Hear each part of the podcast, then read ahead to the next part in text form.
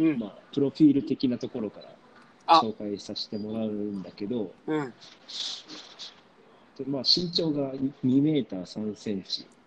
もうこの時点で日本人の平均身長よりもはるかに上を行くっていう。身長を持ってるだけじゃなくて、体重も106キロっていう、もう本当に大男。そうなんだ。大男。そうそうそう。そうそう、大男で。うん。で、それで一応、まあ、ルーツとしては父親がアフリカのベナンの人うんうのん。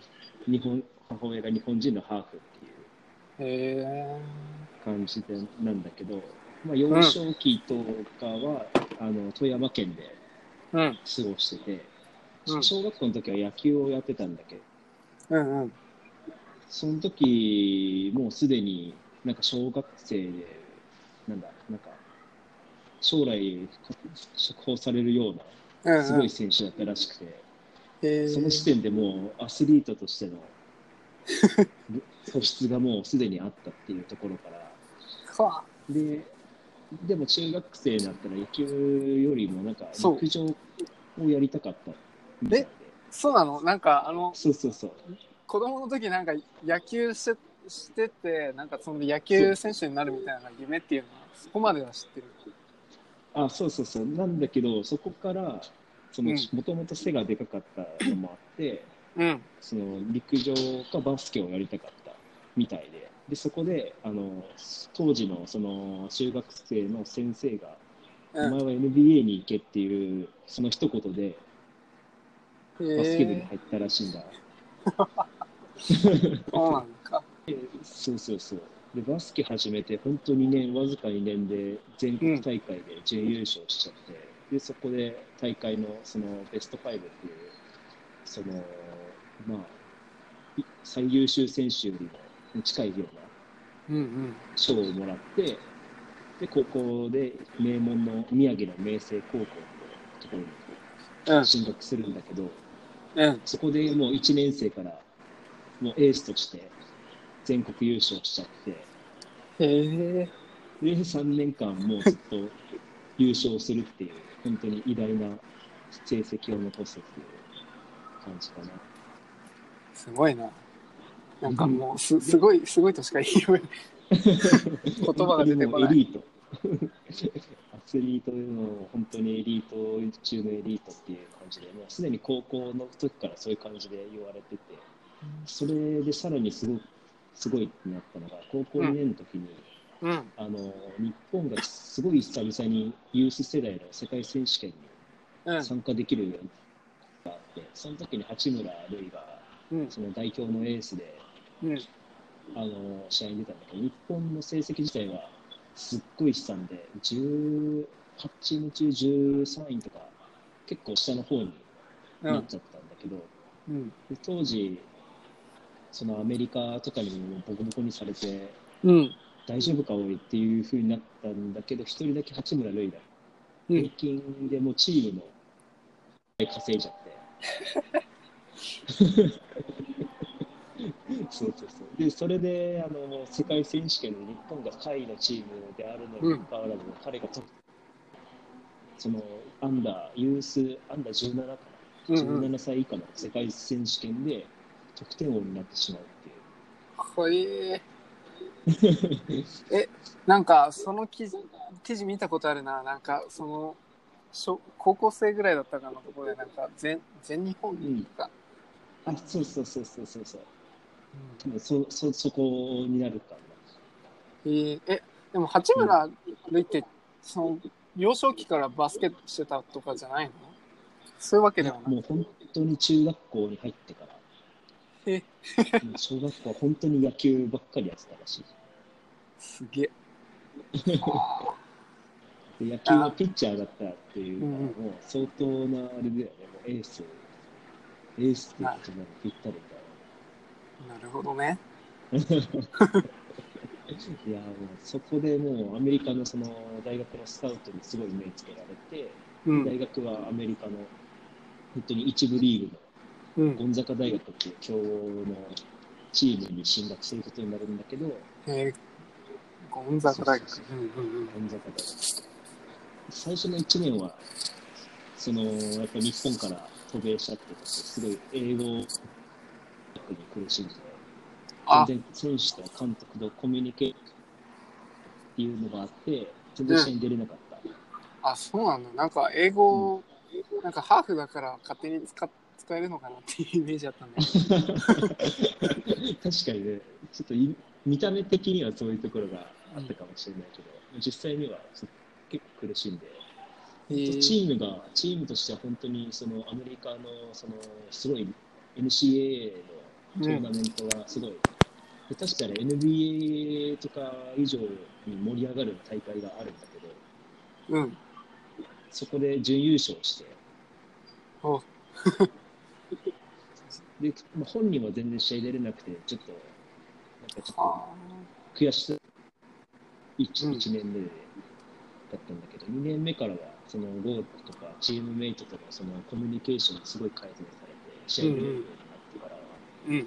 その時もベスト16、アメリカ国内でのベスト16まで進んで、結構、そのまたゴンザが強いっていうふうに話題になった。え、そのなんか NBA のドラフト？うんなんかバスケの、それって過去になんか日本人も選ばれた人っているの？いるんだけど、もう本当に昔、1960年とか70年とかに、うん。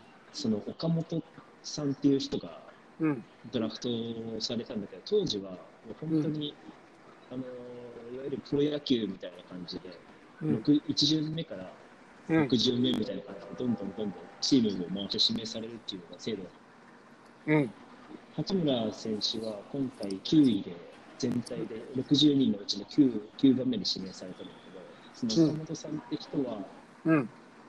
6巡目のえ？何位かな？60。っていう、だからもうそうそうそう、100何位とかそんな感じで指名された人だっそ、そんなあるんだ。へえ。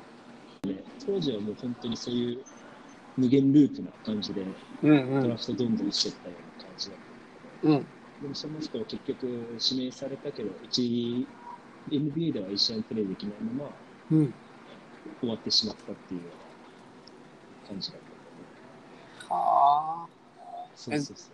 じゃあ、その八村塁は、その NBA ドラフトで上位、っていうか、一桁？もう一桁っていう一桁のとこだよね本当にすごい。その、N、NBA のそのなんかオールスター選手とかスタープレイヤーでもうん。10位とか13位とかで指名される人が多いんだけど、うん。八村はそれのポテンシャルがすごい変わへれて、10位以え内に指名されるっていう。本当に、本当にすごい。なる。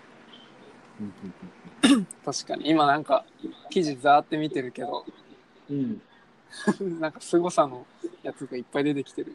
そうそうそう。なんかそのえなんだったっけなその NBA ドラフトネットだとなんかうんうんうん4位、あ、これ大学かな？あ、いや、いいんだあ、。そうそう。なんかでも、そのルイ・八村っていう名前が 4, 4位で、なんかそうそうそうドラフト予想されてる。そうそうそう。へ結構ね、今年のドラフトは本当に1位から3位までは、うほぼほぼ確定だったんだけど、うん。もう4位から下は本当に実力が拮抗してて、誰が何番目に指名されるかわからないくらいうの、すごいハイレベルんなドラフトだったっていう。なるほどね。そうそうその中での9位指名だから、もう快挙中の快挙。本当にすごいことだなって。頼もしいな。なんか日本の誇りだな、これ。本当に。そうそうそう。で、もう余談なんだけど、実は明日の11時から、うん夜の11時から、情熱大陸で八村塁がえ、出ち7月ゃうんですよ。7月 28? そうそうそうそうめっちゃタイミングがいいっていう。タイムリーだね。でもこれ、収録だから、いつ放送されるかわかんないけど。なるべく。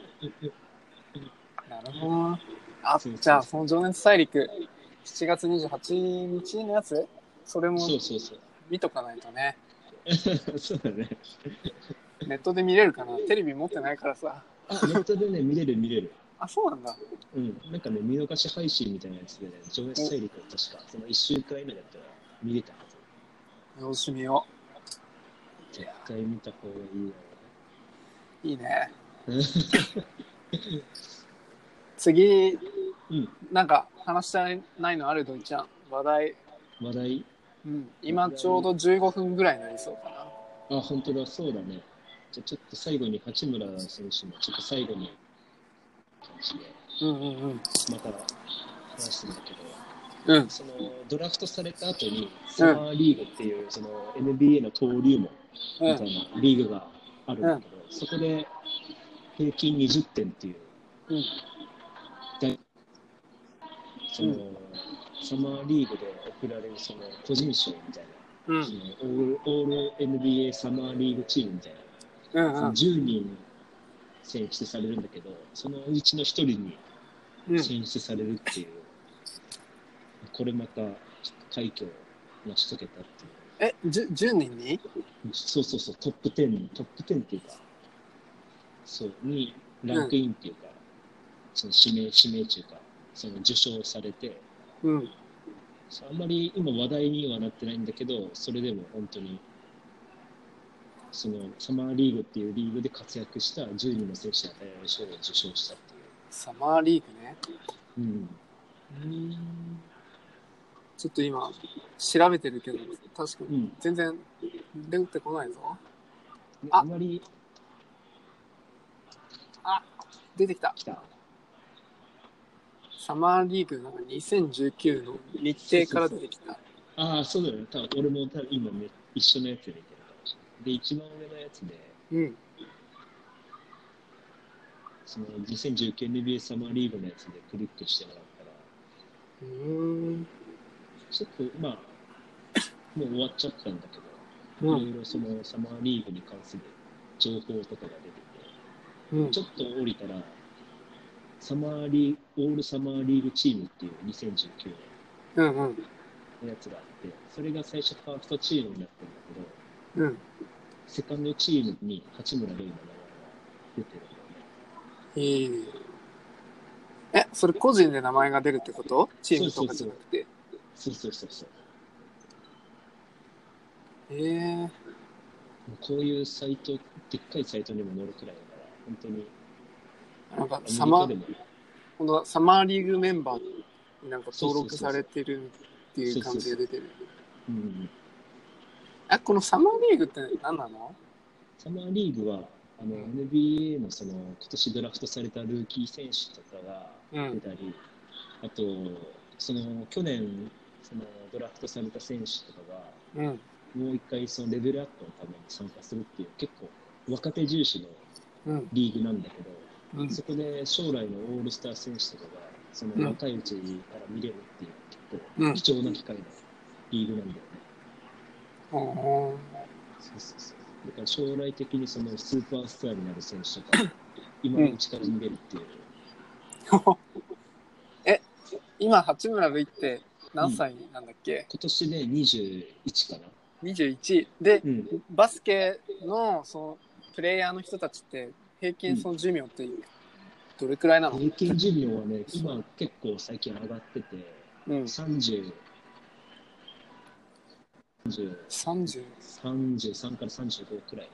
はなんだけども、それは本当に一握りで、早い人は20、もう数年、20何歳、27、8とかでもあ。あ、NBA からいなくなったりっていうのが大体だから、そうなんだ。じゃあ結構、バスケってあんま寿命そんな長くないのかな？長くないね。うん。なるほどね。そうだったんだ。え、じゃあバスケ、うんあ、そうそうそう。で、バスケそのプレイヤー引退したら、うん大体どういった風になるの？大体は、うんまあ、多分今の段階だったら8人、うん。そういう名前の知れてる人たちは将来的には、うん。その、もうね、そのスタッフとして働いたり、あとうん解説者とか、そういうところを実況とかするところに働い、職に就いたりとか、あ結構 NBA 選手ってお金がすごいもらえる。あ。あ、なんか何億とか、確か。そうそうそう。もう八村のルーキー、うん新人選手でも最大、八村選手でうん4億。4億すごいね。僕僕が知ってるのなんかマイケル・ジョーダンぐらいしか名前知らないからさ。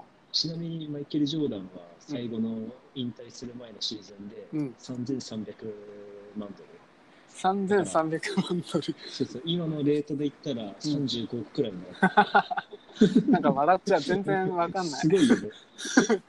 一人のプレイヤーがだってそこまで、い一試合でそこ稼げるんでしょ？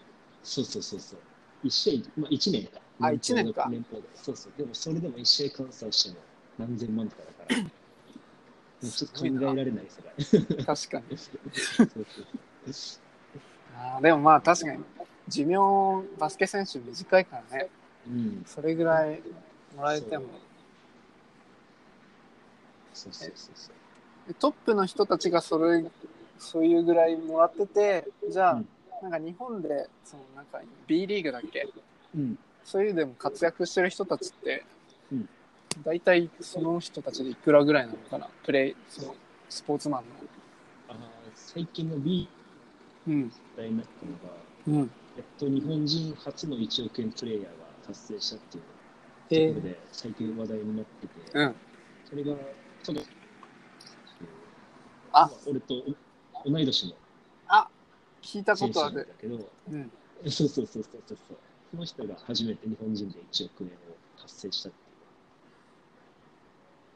いう。で、大体 B リーグの平均年収としてはうん1200万円くらい。うーん。1200万。そうだしなるそれでも結構もらえてる。なんか出身一緒だった。新潟だったのね。あ、そうそうそうそうそうそう。そうなんですよ。全く知らなかった。へえうん、そうそう、そんなところで、もう今、日本のバスケットも結構やっぱり話題になってきてることですごい人気なスポーツになりつつあるっていうのがそうなんだな。そうそうそう。日本だと、まあ、確かになんかバスケ、僕はそんな知らないけど、なんか大体イメージとしては野球とかサッカーがなんか日本だとうん、盛り上がってる感じするかなと思ってて。そうそうそうそうそう。そういやまさにそうだと思ってて。それこそ去年はサッカーのワールドカップでもう一色だったし野球のシーズンが始まればやっぱりプそう。ロ野球の中継とかねたくさんあるから。そうそう。で、うん。なんか個人的にその名前が売れてる人とかだと、うん。なんかそのスポーツが注目されるみたいな。例えば、錦織圭だったらテニス、羽生結弦だったらフィギュアスケートみたいな。うん。それで大体なんか分かってくるかな。うん。うん。結構昔と比べるといろんなスポーツが幅広く分かってくるようになってきたな。はい、おっすおっすえースポーツマンバトルシップではこれ気になるといったスポーツやイベントといったアクティビ系の話題を中心におしゃべりする番組です。で、僕がマサルと、はいロイちゃんですよろしくおはい願いします、よろしくお願いします。じゃあ二人でやっていきます。じゃよろしくお願いしまあ、よろしくお願いします。じゃあ最初はまず、すはいじゃあ僕からえーっと10月の8日9日そして今日、えー埼玉スーパーアリーナでうん、あの NBA、えーアメリカのプロバスケットチームがうん、来日して試合を行うっていうところにちょっとトピックを当ててみました。おーで、このすごいのが、その NBA が日本に来日して試合するのって、2003年以来の、本当16年ぶりなんだよね。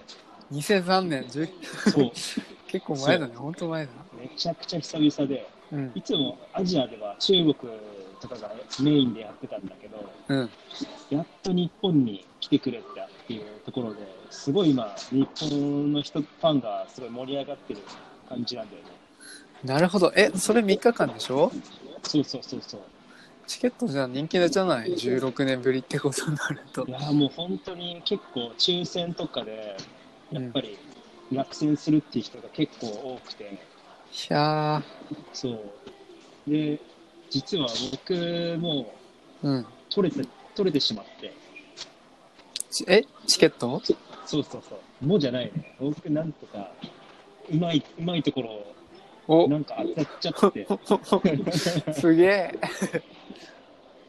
そう昨日と今日のあのファンイベントと今日の試合に参加してくるんだけど、うん。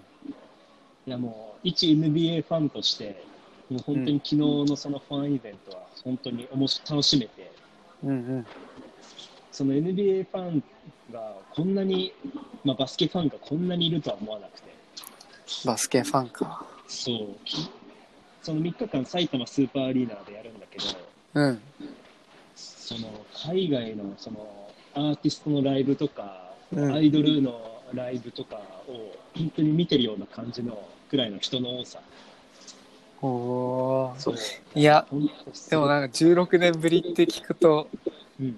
なんか想像がつかないけど、まあ、人がぎゅうぎゅうな感じは。そうそうそうそう。いや、本当にそうなんだけど、そうなんだよね。で、その物販とか、うん。それこそそのライアーティストのライブみたいな感じで、うんす。ごいごった返しな感じで、うん。本当に2時間待ちとか3時間待ちとか、やっと物買えるのに。物買うのに2時間3時間。そう。試合見れねえじゃんみたいな。どっかのテーマパークみたいなね。そうだ、本当にそう。そうなんだよね。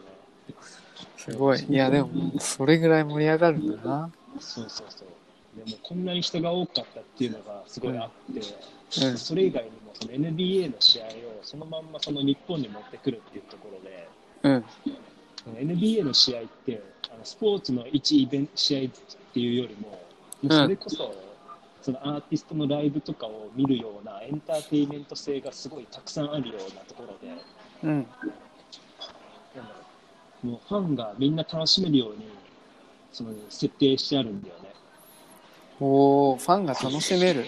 そう。なんか、例えば、バスケって4クォーター制なんだけど、その1クォーター1クォーターでその休憩を挟むときに、ダンスチームがその曲に合わせて、そのキレッキレのダンスを踊ったり、え、両チームの？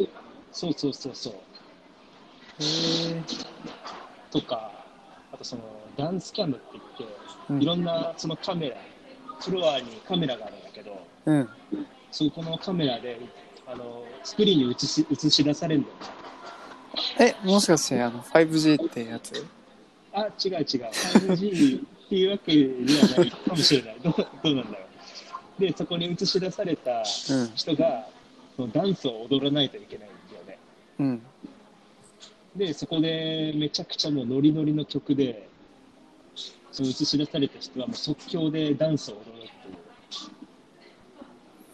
即興で。そう、めちゃくちゃね、面白くて、なんかもう、ケツ振ったりとか。え、それ、一般の人が？そうそうそう、一般のファンの人が。そうファンの人が、ケツ振る。そうやばい。キレキレでケツ振る。なんか想像したら笑ってしまう。そう、ステップとかね、すごいキレキレなんだよね、意外とそういうファンの人たちって。へえ。そう。で、たまにね、そのスクリーン越しで選手が見てたりする時があって、うん。で、ちょっとちらっと選手側を見てると、なんかちょっとニヤってしてたりとか、あ、なんか嬉しいね、それ。そうそうそう。結構ね、笑って面白いくれる。と。そうそうそうなんフだね。ァンもね、参加してくれる参加型のイベントだから NBA の試合一つが、あ、もう面白いね。全部面白いね。試合だけじゃなくて。そうそうそう。本当すごい。にそそれはの、楽しめるな。そう、楽しめるイベントで、そのつ試合終わった後にツイッターとかで、ジャパンゲームってハッシュタグで検索すると、ジャパンゲームハッシュタグ。うんそうめちゃくちゃ面白かったとか、うん。うん。もっと席近くで撮っとけばよかったなとか、うん。めちゃくちゃなんかその楽しめたっていうその反響がすごいでかくて、いや、そりゃそうでしょう。16年ぶりだもん。いや、そうなんだよね。それもあって、それ、一昨日実際にその本戦1対1戦目があって、うん。スコアが129対134で、うんうん。そのトロントラプターズっていうそのトロントに席を置くチームが勝利したんだけど、うん。その129点と134点って全然想像できないくらいのハイスコアで、3桁。そう、普通バスケ3桁行くの？そう実際その日本のその B リーグで取得すると B リーグの平均点で大体80点くらいなんだよね。80。そうへえ。そう考えると、その134点、129点っていうスコアは、もうすごいハイスコアゲームで。全然違うね。バスケの面白さって、その得点がばめちゃくちゃ入るところがすごい面白いと思ってて、うん。今 NBA の平均得点ってうん、110点くらいなんだよね。え、平均が110点？そう。もうじゃあ常に3桁じゃん。そうそうそうそう。それくらいもう本当に、なんだろう、得点がもう入りまくるから、うん。もうファンもどこに目を向けてればいいんだか分かんないくらいその楽しめる。すごい。確かに80と常に3桁の試合じゃ、目の配らせ方が全然。行ったり来たりみたいな。そうそうそうそう。えー、ノンストップだね、じゃあ本当に。ぜ で、ひそれで、クォーターでまたあのチアダンスだったり、そうそう素人がケツ振るんでしょ？そうそうそうそう。いや、面白いよ、本当に。面白いね。それは、面白い。いや、なんか興味あるな。いや、ぜひ行ってほしい。そのね、ハーフタイムとかもね、そのハーフタイムは15分あるんだけど、うん。その15分間で、その実際にトランポリンを設置して、そのトランポリンで、そのパフォーマーが飛んで、ダンクショートがあるんだよね。アクロバティックな。すげえ。ハーフタイムショーのやつだ。アメフトの。そう、あの、なんかアーティストとかが出て、おなんかみんなで、わーってやる、そのスーパーボールとかうん。を、それをなんかもうパフォーマンス化させたやつうん。があって、実際にその各チームのマスコットがい一体ずついるんだけど、うん。その人、ななんかすっごいなんか重たそうな着ぐるみを着た人たちが、そのトランポリンを飛んで、豪快にダンクを叩き込むっていう、着ぐるみ着たままダンク。そう、それがね、うわーってみんな盛り上がって、うわ盛り上がるね、それ。そう、やりたい放題だ。そうそうそうそうそう、本当に。で、終わったらまたでバク転したりとかすげえ。するから、本当にもう、あ面白いみたいな、そういう感じなんだよね、NBA のその試合って。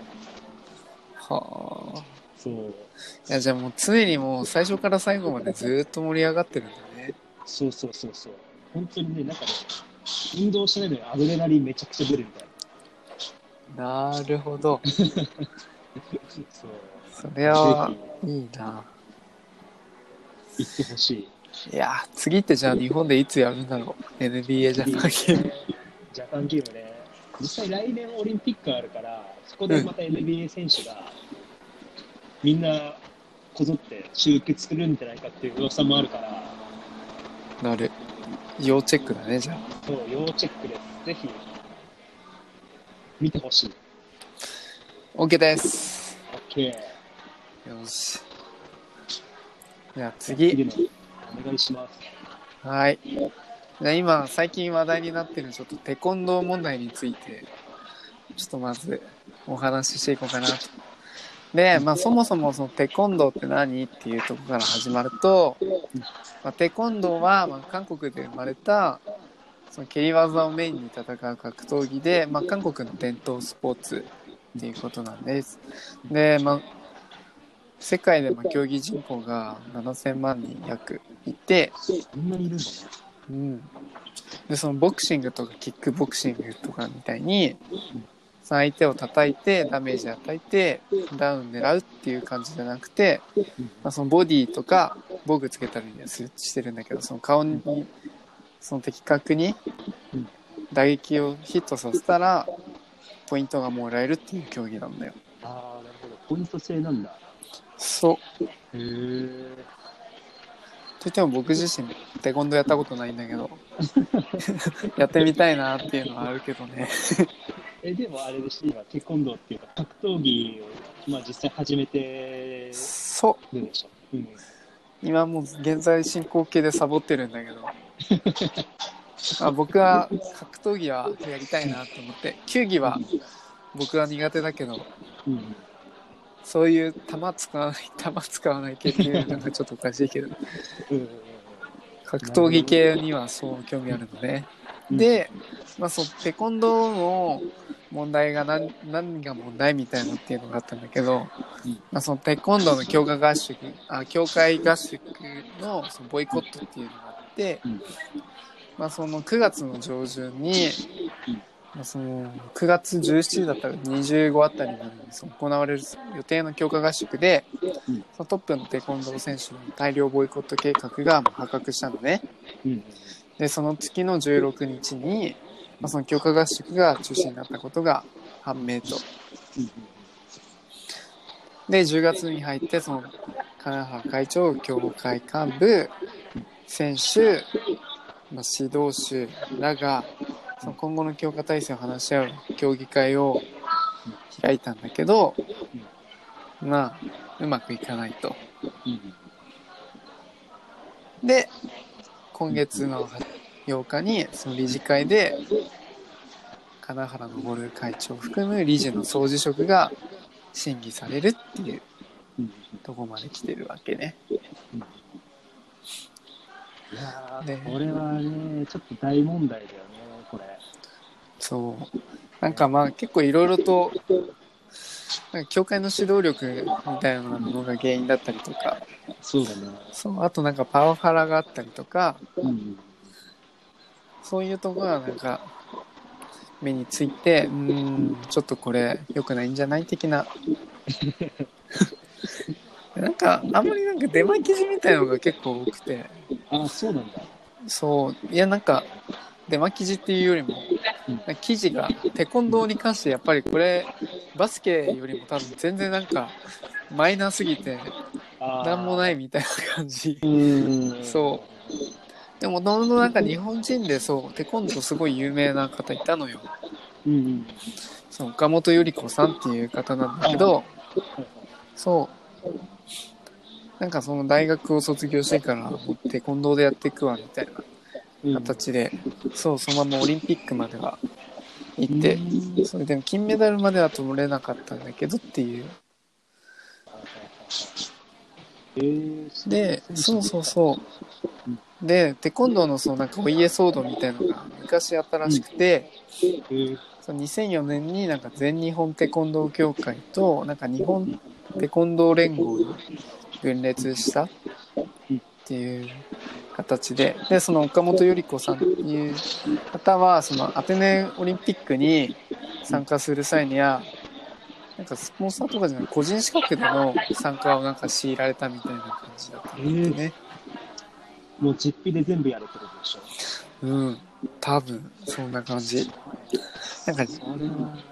当時はリアルタイムでテコンドーなんて全然ちょっと興味なかったから全く分かんなかったけど、でも今回のテコンドーの問題が出てからちょこっと勉強して今今調べてるみたいなそんな感じだね。そうでもなんかその金原さんっていう 方うん。なんかすごい髪型がすごい特徴的な方だったんだけど調べたらカップル騒動そうそうそうそうなんか結構なんかネット上だとあんまりうんなんか良くない不祥事を起こしてるみたいなうん。感じもあったりとか、うん。あとなんか全然なんかテコンドー知らねえみたいな。そうそうそうそう。なんかね、書いてる。あれ高校で柔道で、そ社会人で空手。あれテコンドーあるんうテコンドー関係ねえじゃんみたいな。だね。これはどうなんだろうそう。ね。でなんかそのテコンドー協会だったからうん。なんか素人の人が多くうんみたいな。あでそれでなんかまあ選手とかの配慮だったりとかができなくてなんか不満があるみたいな。うん。そう。副会長だったかな？その岡本さんっていう方は。うんうんそこで岡本さんはまあ唯一まあテコンドーをやって,、ま、やってるた方だったから、まあ、それでいろいろと、まあ、揉めてとか話なんか多分最近テレビだったかに出てたような気がするんだけどうん。うん全然テレビ見ないからちょっとわかんないんだけど なんかね、最近のやつで結果だと、そのたその体重を求められたんだけど、過半数いかなくて、あ結局、うんうん。ダメだったらしいんだよね。はあ、過半数いかなかった。そうそう。過半数超えたら、うんその退陣うん。可決されるんだけど、うん。なんか、行かなかったらしくて。あれもうそれってもう内側でやっぱりなんかまあ、そうだよね。忖度されてるみたいな。そうそうそうそう。その手ってどうなのって思うけどね。これもやっぱ黒い部分出てきたな、これ。なんかそのね、金原会長もあまり、ね、さっきも言ったけど、あまりいい話がなかったりとか、ねあるみたいで、なんだっけな、その、やっぱり暴力団関係に関わってるんじゃないか疑惑もあったらしくて、うん。で実際にそれは会長が完全に否定して、何もなかったらしいんだけど、うん。まあでもちょっと、ね、なんとも言えないような感じだよね、この独裁ぶりは。確かに。なんかね、前、ボクシングでもなんか似たような感じのがフラッシュバックしてるような気が。あの会長、なぜか、ね、またメディアに出始めたりとか、なんかいろいろ、ね、結構人気者になってるよそううな。そうそうそう。あれ謎だよね、ちょっとね。そうね。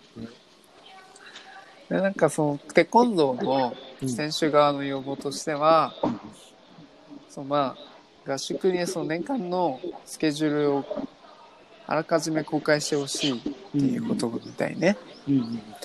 でもその協会はそのスケジュールは公開しなくて、うん。もう本当ひどい時はその合宿の3日前に、うん合宿あるよって選手に連絡して急な連絡すぎて全然予定した大会をキャンセルしたりするっていうのになったりとか。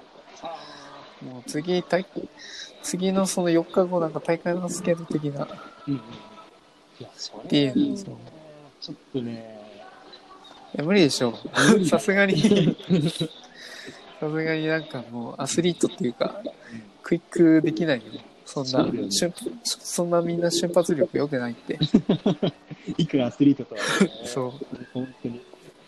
あとはあのその所属コーチとうん。強化指定コーチの言ってることがなんか違うから、うんうんちょっとそこら辺統一してなんとかしてほしいみたいな。うんうんでもこれに対してうん。協会側は全然対応しなくて、うん。まあ合宿に参加する意思がなかったり、うんまあ、怪我で長い間参加できない場合は、うん。強化選手から外す。うん。で合宿に参加するなら、まあ、費用は君たちが出してって選手が負担するのね。うん。で不平不満を口にする選手はもうその時点で代表から外す。で海外遠征行くんだったら食事移動手段自分たちで何とかしろっていうこと。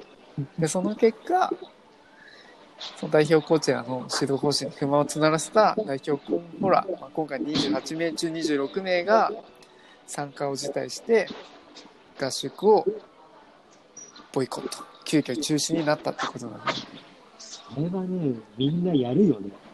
ボイコットいや、なるなる、絶対なる。いや、もし自分が、もしそのテコンドー選手側としては、耐えられないもん、これ絶対。ねいや、本当に無理だと思う。ブラックすぎてやばい。いね、高校の部活よりひどい。や、ほんとよ。もう、部活なんてぬるぬるだったもん、みんな。ね、いや、本当そうだよね。うんいやー、それはね。だってね、一応アスリートだからさ、その支援してもらう、スポンサー側から支援してもらって、まあ、ある程度は、ね、食事とか、そういうのも大会費とか、ね、出してもらえるはずなのに、まあまあ、要は利益は全部協会側っていう風になってるもんね。うん。いや、アスリートなんて、本当一人握りでしょ、食べていくのなんて。うん特に、なんかそのテコンドーとか、まあマイナースポーツは特にそんな感じな印象が受けるんだけど、その先ほど出たその岡本頼子さんのうん。例で例えると岡本さんは大学卒業して、うん、本当はまあアスリートになるために仕事とかはそんな時間割けるのないからアルバイトでうん。ずーっとやってきてそこから選手になってった人だったのようーん。なるほど。そう。だからまあ、ここで食事とか移動手段自分たちでなんとかしろってか、うん。まあ、今回はその28名中、28人の中が、まあ、どういった、なんだろう、うん、詳しく、詳細はちょっとよくはわからないけど、うん。まあ、海外に行ったりとか、その、費用、選手、えー、なんだったっけ、怪我？あ、うん怪我とかのその、ひ参加ができなかったりとか、うん。うん。まあ、その合宿に参加するせ費用はもう全部自己負担みたいとかになってくると、これ全然ちょっとね、そうだよね。負担が強すぎるっていうかもう、そう。本当にそう思う。だから結構、まあ、あのフェンシングの太田祐希も、あのうん最初の北京オリンピックでメダル取るまでは、うん。やっぱりスポンサー集めがすごい苦しくて、ああ、そうそうなるほど。そうで、そのメダル取った後に、そのウィガーとスポンサー結んだ時に、すごいなんか、やっともらいましたみたいな、あの表情、すごい今も覚えてて。なるほどなりそういう、あまりね、知名度が高くないスポーツにとっては、そういうスポンサー集めって、めちゃくちゃ大事なんだろうなと思いやー、確かに、って。ね。プロのスポーツ選手で食べていくのってやっぱり厳しいよね。あの、体操とかだと、うん。内村航平選手うん。は、多分日本人ってか、で、プロの初の体操選手だよね。確か。そうだね。リンガーハットがスポンサー組んでくれてて。うん。まあ、結構それで話題になってたから、やっぱりそういったなんか、結構今まで日本ではマイナーな感じのスポーツで、うんまあ話題性が出てる、これから出てるのっていうのは、スポンサーっていうのは確かにね、うん。これは厳しいわ。うん。日本のね、そのプロの現状って言っても、結構実業団多くて、うんうん。なんて言うんだろう、その、実際にその、バレーの日本代表とかも実際にその企業に属して、うん。まあ、試合にしてるたりとか、うん。まあそういう、まあ、女子のバスケもそうなんだけど、その午前中、その企業に働いて、午後からその練習みたいな、やっぱりそういう、どっかの部分で働かないといけないっていう環境があるっていうのは、ちょっと、まだ他の海外に比べたら、ちょっとまだまだなのかなって。なるほど。そう確かになんか日本でプロで食ってる人って野球とかサッカーぐらいしか思いつかないなってそうだよね思っちゃった。。うん。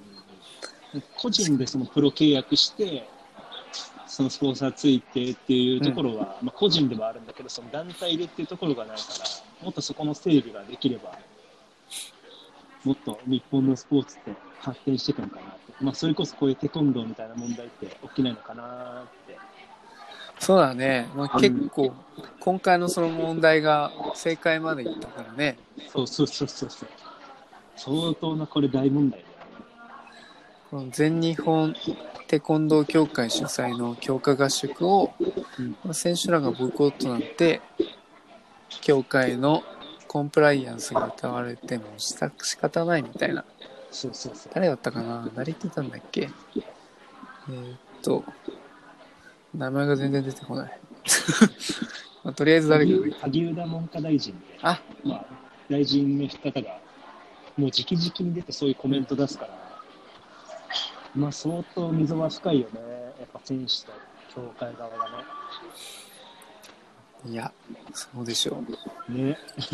ういやー深い闇が深いいや、深い。これはもう、早急に対処しないと 橋本オリンピックそのパラリンピック担当大臣もうん。まあまずは協会が選手に向き合って健全な運営に努めようと努力すべき選手の声を聞いて改善しろっていうことを見たいね。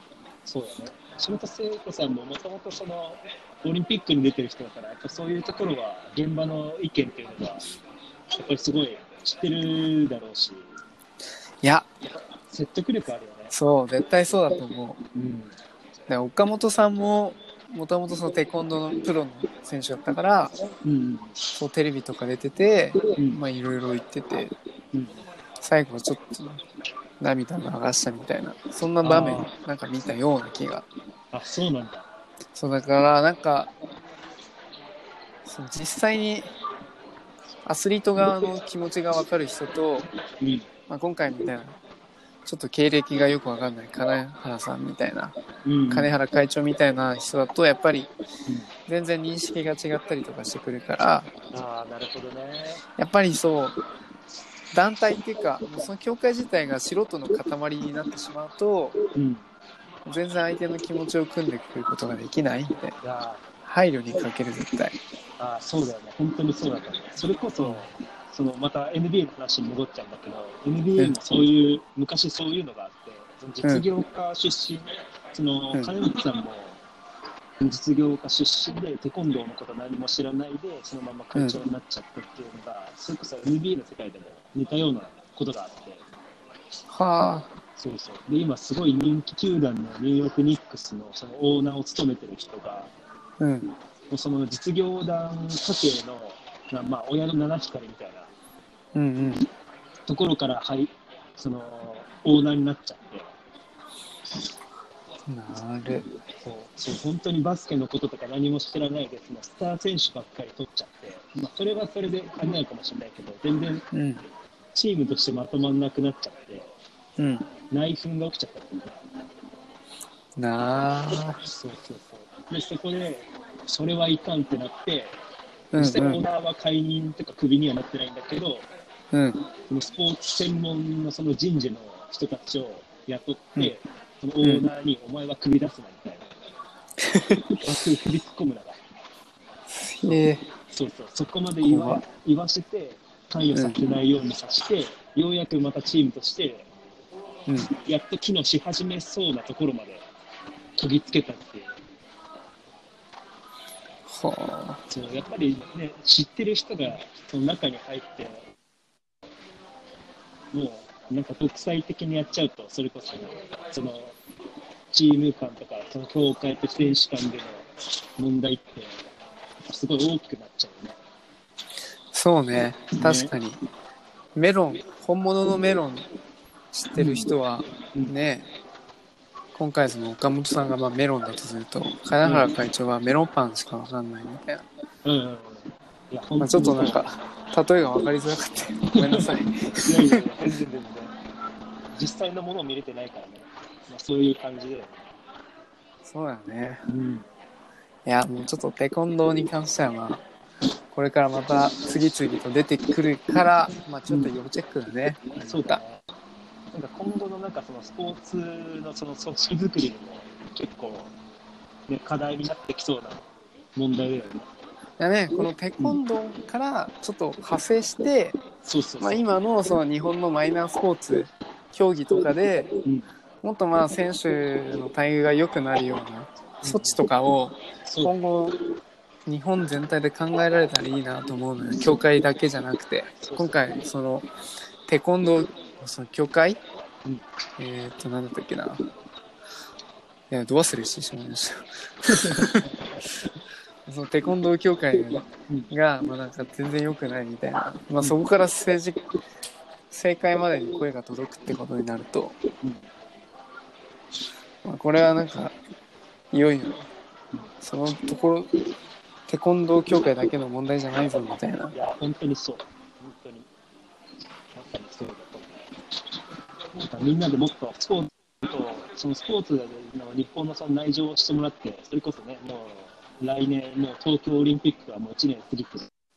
いや本当それいや本当それよそう、みんなで盛り上げていかないと。盛り上げてほしいね、こんな暗い部分はもうちょっとあ見たくないなね、本当にそう。だからもうみんなで、こういう問題をどんどん解決していけたらなと。だねうん。もうこれはもうテコンドーはちょっと全然。全然じゃないや。まだまだこれから出てくるから。うん。ちょっと勉強していかないとね。うん。じゃあ次。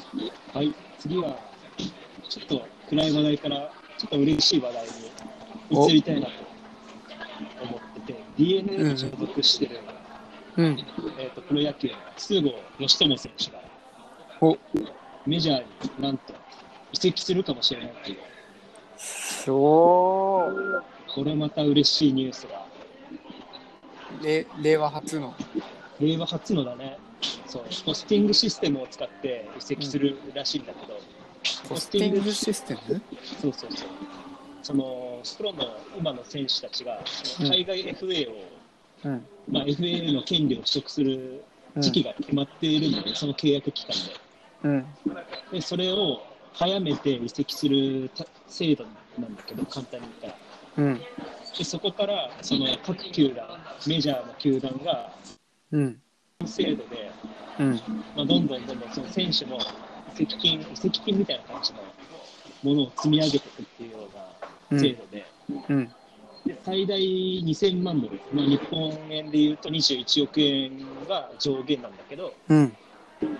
その上限に達したその選手球団からその筒香選手が行きたい球団を選べるっていううん。ような制度なんだよね。うん。うん。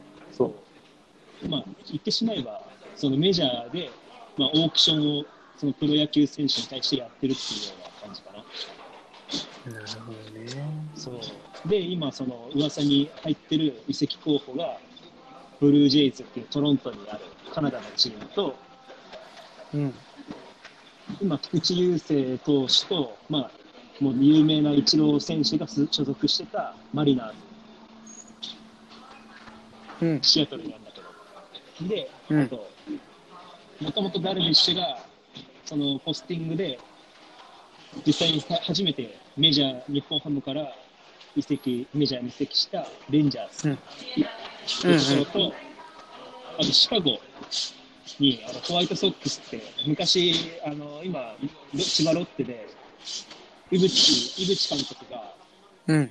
今監督してるんだけど、うん。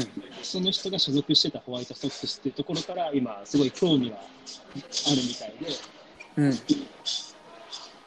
でそこのおそらく4球団での取り合いになるんじゃないかなっていう噂になってるそう。うん。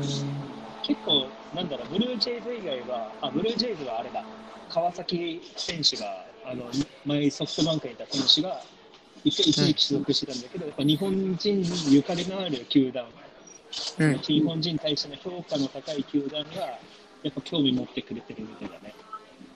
おー。で、その、スカウトたちの評価もすごいいいみたいで、うん。その、筒香選手は、その、横浜 d n a ではずっと4番打者として、うん。まあ、プレーしてたんだけど、この4年間で139本、ホームランを打ってるんだよね。それってすごいの？すごいすごい。平均で4年で140本だから、うん。何本だ？平均30本以上ペースかな、大体。平均30本？そう、日本のその本塁打で30本とかあったら、それこそ、今年でいうおあのジャイアンツの岡本選手とか、うん。結構ホームラン打者、ホームランバッターが超えてくるような数字であるんだよね、30本って。結構、うん。プロ野球界でも大台になってる。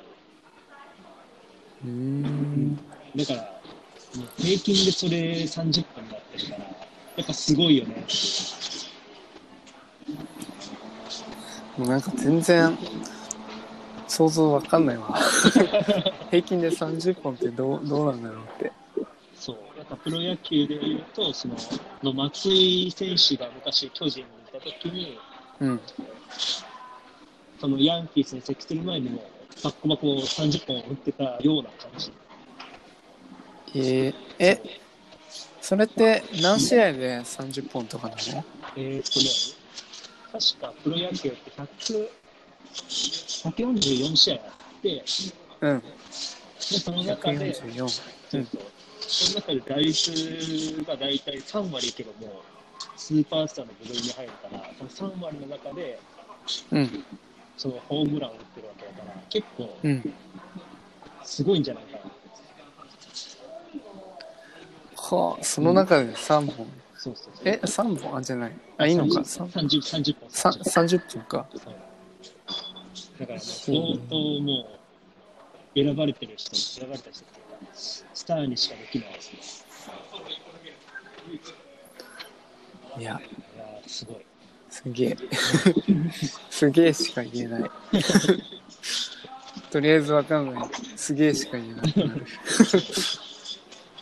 でそのいや中国選手も、もともとキャリアの最初って、手首の靭帯を怪我してて、あ、そうなんね。そう。で、そこからスラッガー、有名なスラッガー、強力なスラッガーになれたっていうところで、そのうん。故障にその怪我に対する耐性もうん。高いっていうところの評価の一つになってるうん。ところがあって、うん。それが今、そのメジャーではやっぱり肘、肘がすごい問題になってるんだけど、うん。あの最近でいうダルビッシュとか田中選マー君とか、あと大谷君とかも、そのトミー・ジョン手術って言って、その肘を手術して1年間、そのシーズンを棒に振らないといけない、そういう故障とかがやっぱ問題視されてるから、うん。まあその怪我に対する強さっていうのも一つの評価対象になってるんだよね。うん。うん。その中で筒香選手はそういうふうに評価されてるから、そういうメジャーの球団にも、ここに来てくれっていうような話もやっぱりあるんですうん。うん。そうそうそう。で、筒香選手って結構珍しい左バッターなんだけど、右バッターがやっぱり多いだよね、球界、野球界って。おう。で、その中で左打者って、その左のピッチャーに対しての、あ左じゃ、いいのか、左ピッチャーに対しての、その、なんていうの、耐久性っていうか、その、相性がいいから、うん。結構重宝されるっていうメリットもある。左打ち？そうそうそう。左打ちの人はなんか僕は、なんか例が、あ、例例じゃないや、塁に出るのが若干早いみたいな、そんな利点ぐらいしか。ああ、それもあるかもしれないね。でもこの筒香選手ってもう、そんな感じのタイプじゃない人でしょ？そうそうそうそう、もう完全にもうホームランバッターみたいな人だから、まあ、どちらかというと、そのね、走るっていうよりかは、もう打つ方なのかな。そうそう。え、なんで左打者ってそんな重宝されるの？それこそその左打ちピッチャーに対するところもあるだろうし、うん。あとは何だろう。ここも詳しくは分かんないんだけど、その、飛ばす方向うん。がその、結構いろんなところに、レフトだったり、センターだったり、うん。そっちの方に流し打ちとかができる、できやすくなるから。うーん。うん、確かそういうメリットがあるなんでほっと。そうそうそうそう。まあそこでまたね、その筒香選手の分、まあ、弱点ってなんだろうなって調べてみたら、まあ最近、最近っていうか、もともとキャリアの最初って、うん。あの内野手だったんだまあ、ファーストとかレフトとかショートとかサードとか守ってたんだけど、うん。プロに入って、その外野の方に、まあ、コンバートしたっていうことところで、うん。守備に対する懸念点がちょっとあるおう。というところが問題視されてる、まあ、懸念点として挙げられてるうん。ところなんだけど、その打力、その攻撃面でのメリットの方が大きいから、うん。うん。その通号選手が重宝されてるっていう、なるほどそね。うもう弱点をもう武器で補ってるような感じ。そう、本当にすごい、そういう感じだとあ弱点を武器で行うか。そうそう僕の感じだともう、なんか、全然野球わかんないから、そう。うん、イチローがすごいみたいな感じで思っちゃう。走攻守できて、みたいな。とそうそう。言っても僕がなんかそう、思ってるのはイチローがすごいとこって、怪我しないとこかなって個人的に思ってたんだよね。うん故障したところをなんか全然子供の頃から見たことがないような気がする。あそうだよね。確かにキャリアの晩年にちょろっと休んだくらいで、うん。あとはもうほとんどフル出場してるんじゃないかな。なんか、休んだのって何だったっけ胃潰瘍だったかなんだったんあでしょそうそう確か。それこそ WBC にうん出て、うんそれの、まあ、疲れなのかわかんないけど、うんそこで体調崩して、シーズン序盤休ん休んじゃったっていうような、なるほどね。そうそうそうそう、感じで、本当に怪我しない選手ってやっぱり強いよね、やっぱりその辺ね。だね。うん。そう。でそうその WBC に関連するんだけど、その通郷選手って2017年に WBC に出場してるんだよね。えー、え、に、そう。に、2017 2017年年そうまあ国際大会も出てるし、実際にその準決勝だったかな。忘れたんだけど、そこであのアメリカとも実際に対戦してて、うん。でそこでメジャーのそのスカウトとかにも、多分そこから見られたんじゃないかなと思ってて、なるほど。そうそうでそれにプラスして、そうやってアメリカとも試合してるし、他の地国とも試合してるから、国際経験も豊富っていう。うん。そこがやっぱり一番なんだ評価されてるところなのかもしれないね。うーん。なんかその日本人のプロ野球選手がメジャーに、この場合って挑戦するってことなの？それともお声がかかってるってこと？いや、挑戦っていう方の認識の方が正しいのかなるほどね。な。そうそうそう。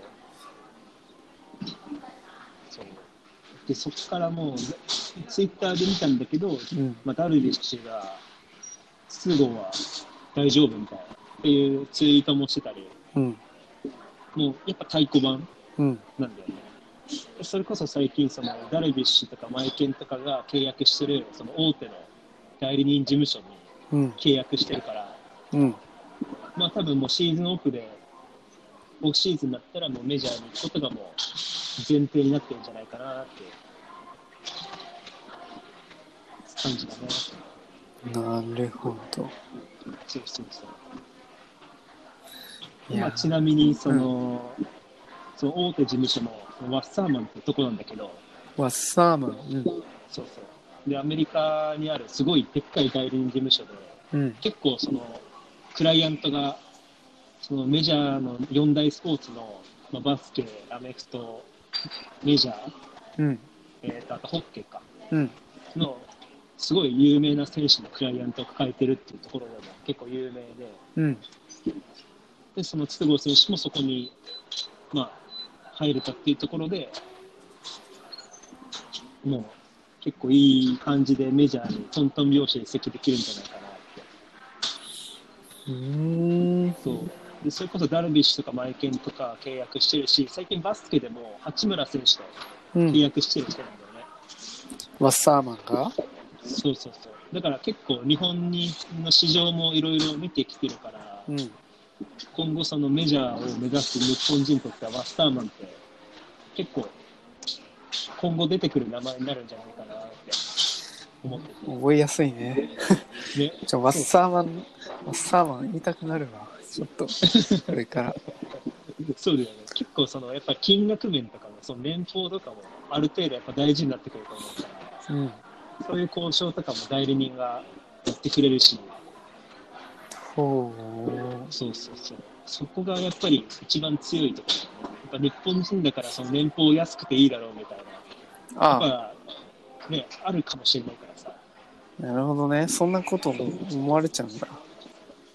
まあ、まあ、大谷君とかもやっぱそういう目で最初は見られてたんじゃないかなって、ちょっと勝手に思ってて。あ、そうだったへえそうそうそう。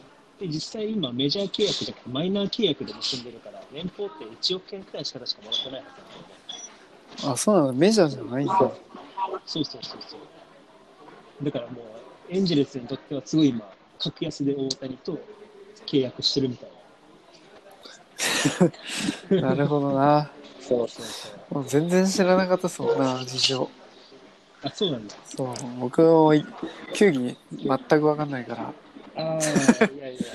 野球、野球も特にね、特になんか、うん僕に、僕が、なんだろう、興味あるのは、ボール使わない系のやつだね。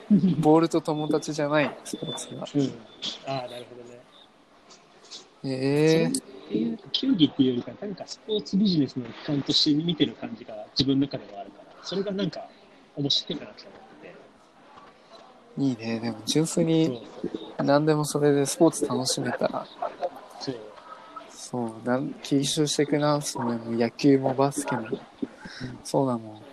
そうそう。いや、俺もそれこそ、そのいろんなスポーツを見ていきたいなと思ってるから、うん。格闘技とかも本当にその球技じゃないスポーツとかもいろいろ知っていきたいと思ってるし。そうだね。僕も格闘技だけじゃなくて、うんエクストリームスポーツとか、うんうんうん。そうそう、そういうのもね、好きだから、ね今後なんかこのチャンネルで。いろいろ紹介じゃないや、紹介でいいのか、話したりできたらうん。いいなとは。ね、もういろんなトピックをね、ちょっといろいろ出していけたらそうね、うん。もうちょっとゲストもいずれはみたいな。そうだね、ゲストたくさん呼んで、なんかそのね、スポーツに特化した人たちの生の声を聞けるっていう企画もやってみたいね。そうね。うん。いや、ほんとよ。と、まあなんか、し収録中なのになんか二人の普通の会話になってしまったけど。そうだよね。一回ね、その自分がゲストで、一回その、ね、参加した時があったけど、実際にこういう感じで、なんか、ね、トーク型で、こうやってスポーツについて語れるって、なんかすごい面白いね。そう。いや、まさに実際それ。あ、そう。ちなみに、このチャンネルはもう、私、マサール一人じゃなくなりました。今後は、このドイちゃんと協力して、ちょっとお話ししていこうかなっていうふうになっております。よろしくお願いしまよろす。しくです。